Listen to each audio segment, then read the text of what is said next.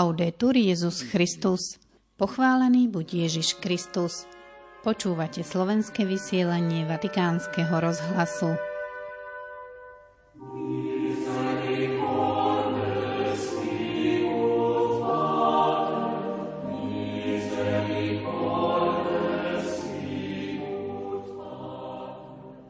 Pápež František obnovil radu kardinálov. Jezuitský páter Antonio Spadaro vo svojej novej knihe mapuje 10 rokov pontifikátu pápeža Františka z geopolitického pohľadu.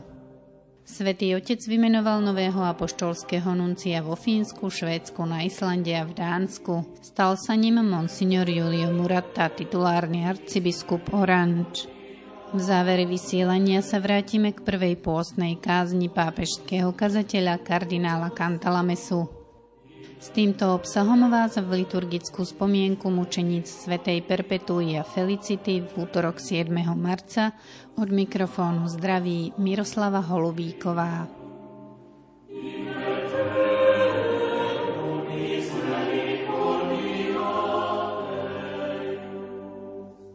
Tomto pôstnom období sa snažme o vnútornú čistotu tak, že zotrváme pred Božím slovom v modlitbe, aby sa v nás mohol odohrať prospešný boj proti zlu, ktoré nás zotročuje, boj za slobodu. Tak znie odkaz pápeža Františka na sociálnej sieti Twitter, ktorým opäť povzbudzuje k užitočnému prežívaniu pôstneho času.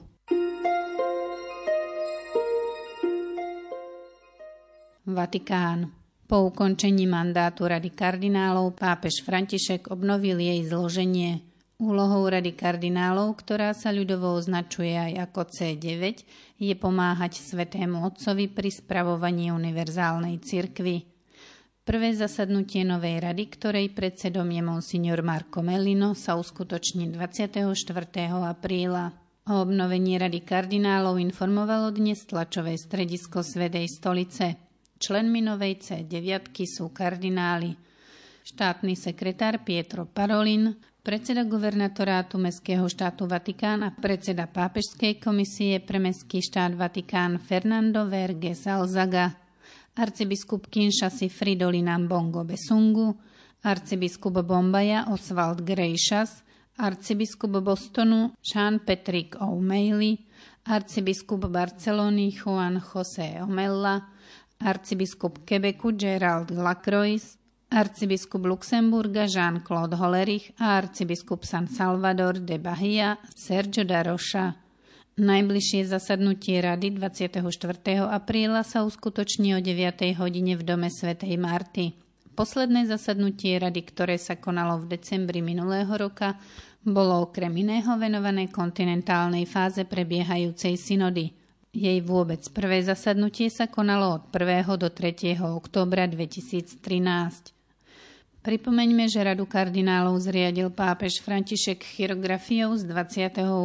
septembra 2013, v ktorej čítame Rada kardinálov má byť ďalším vyjadrením biskupského spoločenstva a pomoci munus Petrinum, čiže Petrovej úlohe, ktorú môže ponúknuť episkopát rozptýlený po celom svete.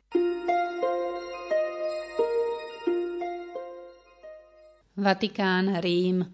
V pondelok 13. marca, presne 10 rokov po zvolení Jorgeho Maria Bergolia, sa uskutoční prezentácia knihy Atlas Františka, Vatikán a medzinárodná politika, ktorej autorom je jezuitský páter Antonio Spadaro.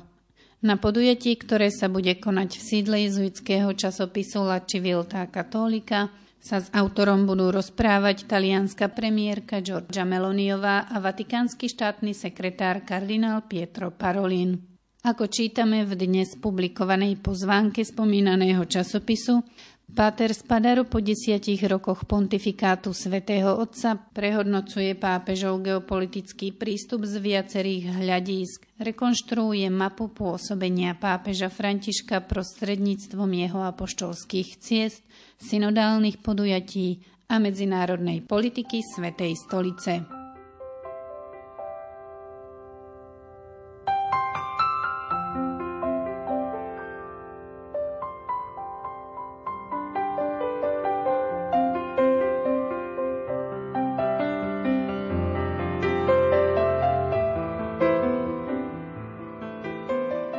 Milí poslucháči, teraz už dáme priestor záverečnej časti prvej pôsnej kázne kardinála Cantalamesu. Jej názov znie Obnovenie novosti.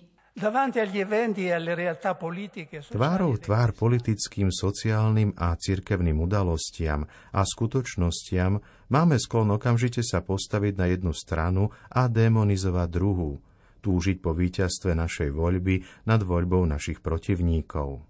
Ak vypukne vojna, každý sa modlí k samotnému Bohu, aby dal víťazstvo vlastným vojskám a zničil vojská nepriateľa.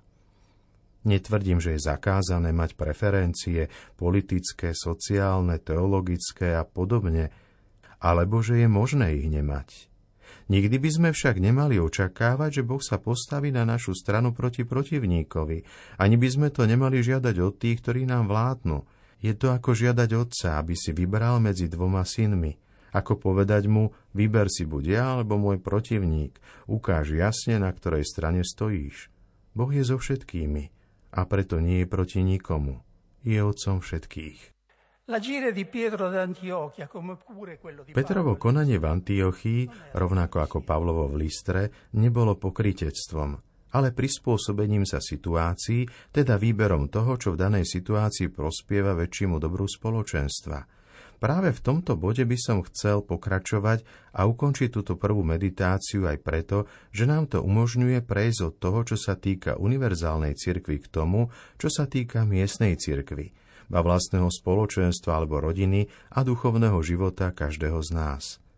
Čo sa, myslím, od pôstnej meditácie aj očakáva.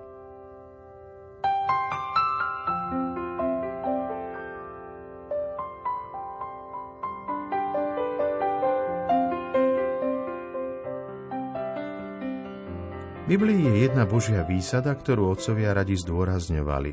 Synkata bázis, čiže zhovievavosť. Pre svätého Jana Zlatoústého je to akýsi kľúč k pochopeniu celej Biblie. V Novom zákone sa tá istá Božia výsada vyjadruje výrazom blahosklonnosť. Chrestotes. Príchod Boha v tele sa chápe ako najvyšší prejav Božej dobroty. Zjavila sa dobrota Boha, nášho spasiteľa a jeho láska k ľuďom láskavosť.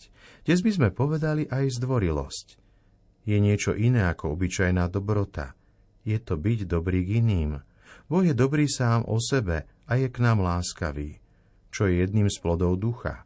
Dobrotivosť je základnou zložkou lásky, svedčí o ušľachtilom a vyššom zmýšľaní a v učení apoštolov zaujíma ústredné miesto.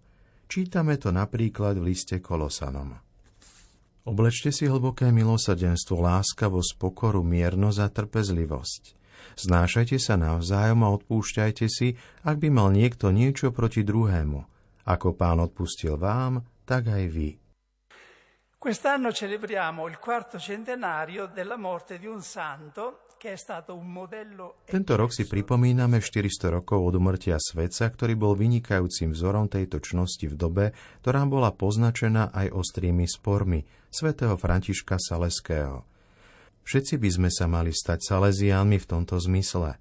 Zhovievavými a tolerantnými, menej zakorenenými vo svojich osobných istotách. Uvedomiť si, koľkokrát sme museli v sebe uznať, že sme sa v nejakej osobe alebo situácii mýlili a koľkokrát sme sa aj my museli prispôsobiť situáciám. Našťastie v našich cirkevných vzťahoch nie je a nikdy by nemal byť sklon urážať a osočovať protivníka, ktorý možno pozorovať v niektorých politických diskusiách a ktorý toľko škodí pokojnému občianskému spolunažívaniu. Je pravda, že existuje niekto, voči komu je správne a vhodné byť neústupný, ale ten niekto som ja sám, je to moje ja. Prirodzene máme sklon byť neústupný voči iným a zhovivavý voči sebe, zatiaľ čo by to malo byť práve naopak, byť prísny voči sebe a zhovivavý voči iným. Už len takéto predsavzatie, ak by sme ho brali vážne, by stačilo na posvetenie nášho pôstu – Zbavilo by nás všetkých ostatných druhov pôstu a otvorilo by nás pre plodnejšiu a pokojnejšiu prácu v každej oblasti života cirkvy. Výborným cvičením v tomto smere je byť úprimný k sebe, keď v srdci súdime osobu, s ktorou nesúhlasíme, keď si uvedomím, že vo svojom vnútri niekoho obvinujem, Musím si dať pozor, aby som hneď nenadržal iba sebe. Musím prestať rozoberať stále svoje dôvody podobne, ako keď neustále žujem žuvačku. Namiesto toho sa mám pokúsiť žiť do kože druhého, aby som pochopil jeho dôvody a zamyslel sa nad tým, čo by mi aj on mohol vyčítať. Toto cvičenie sa musí vykonať nielen vzhľadom na konkrétnu osobu, ale aj vzhľadom na myšlienkový prúd, s ktorým nesúhlasím, ani navrhované riešenie určitého problému, o ktorom sa diskutuje na synode alebo inde. Príkladom dáva svätý Tomáš Akvinský. Na úvod každej svojej tézy uvádza dôvody svojho oponenta, ktoré nikdy nezľahčuje ani nezosmiešňuje, ale berie ich vážne a potom na ne odpovedá svojim set kontra, teda dôvodmi, ktoré považuje za najviac odpovedajúce viere a morálke. Pýtajme sa sami seba, ja ako prvý, robíme to aj my?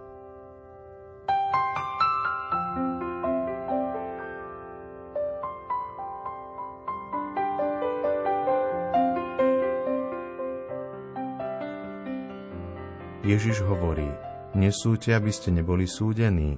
Prečo vidíš smietku v oku svojho brata a vo vlastnom oku brvno nezbadáš? Môžeme žiť, pýtame sa sami seba, bez toho, aby sme niekedy súdili? Nie je schopnosť súdiť súčasťou našej mentálnej štruktúry a darom od Boha?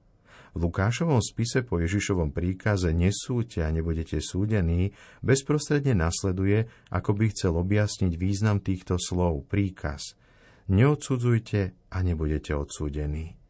Nejde teda o to, aby sme odstránili súd z našich srdc, ale skôr o to, aby sme odstránili jed z nášho súdenia.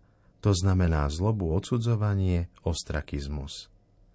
Rodič, nadriadený, spovedník, sudca, každý, kto má nejakú zodpovednosť nad inými, musí súdiť. Niekedy je totiž práve súdenie typom služby, ktorú má človek vykonávať v spoločnosti alebo v cirkvi. Sila kresťanskej lásky spočíva v tom, že dokáže zmeniť aj posudzovanie a zo skutku nelásky ho premeniť na skutok lásky. Nie vlastnými silami, ale vďaka láske, ktorá je rozliata v našich srdciach skrze Ducha Svetého, ktorého sme dostali. Na záver si zopakujme krásnu modlitbu, ktorá sa pripisuje svetému Františkovi z Asízy. Možno nie je jeho, ale dokonale odráža jeho ducha.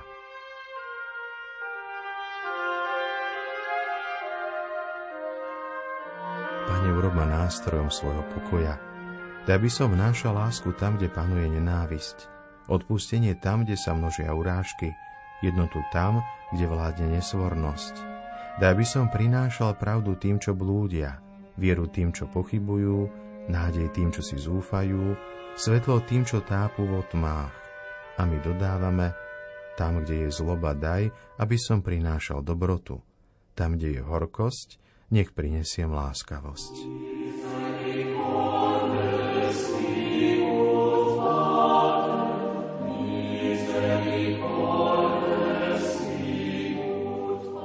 To bolo všetko z dnešného obsahu. Do počutia zajtra.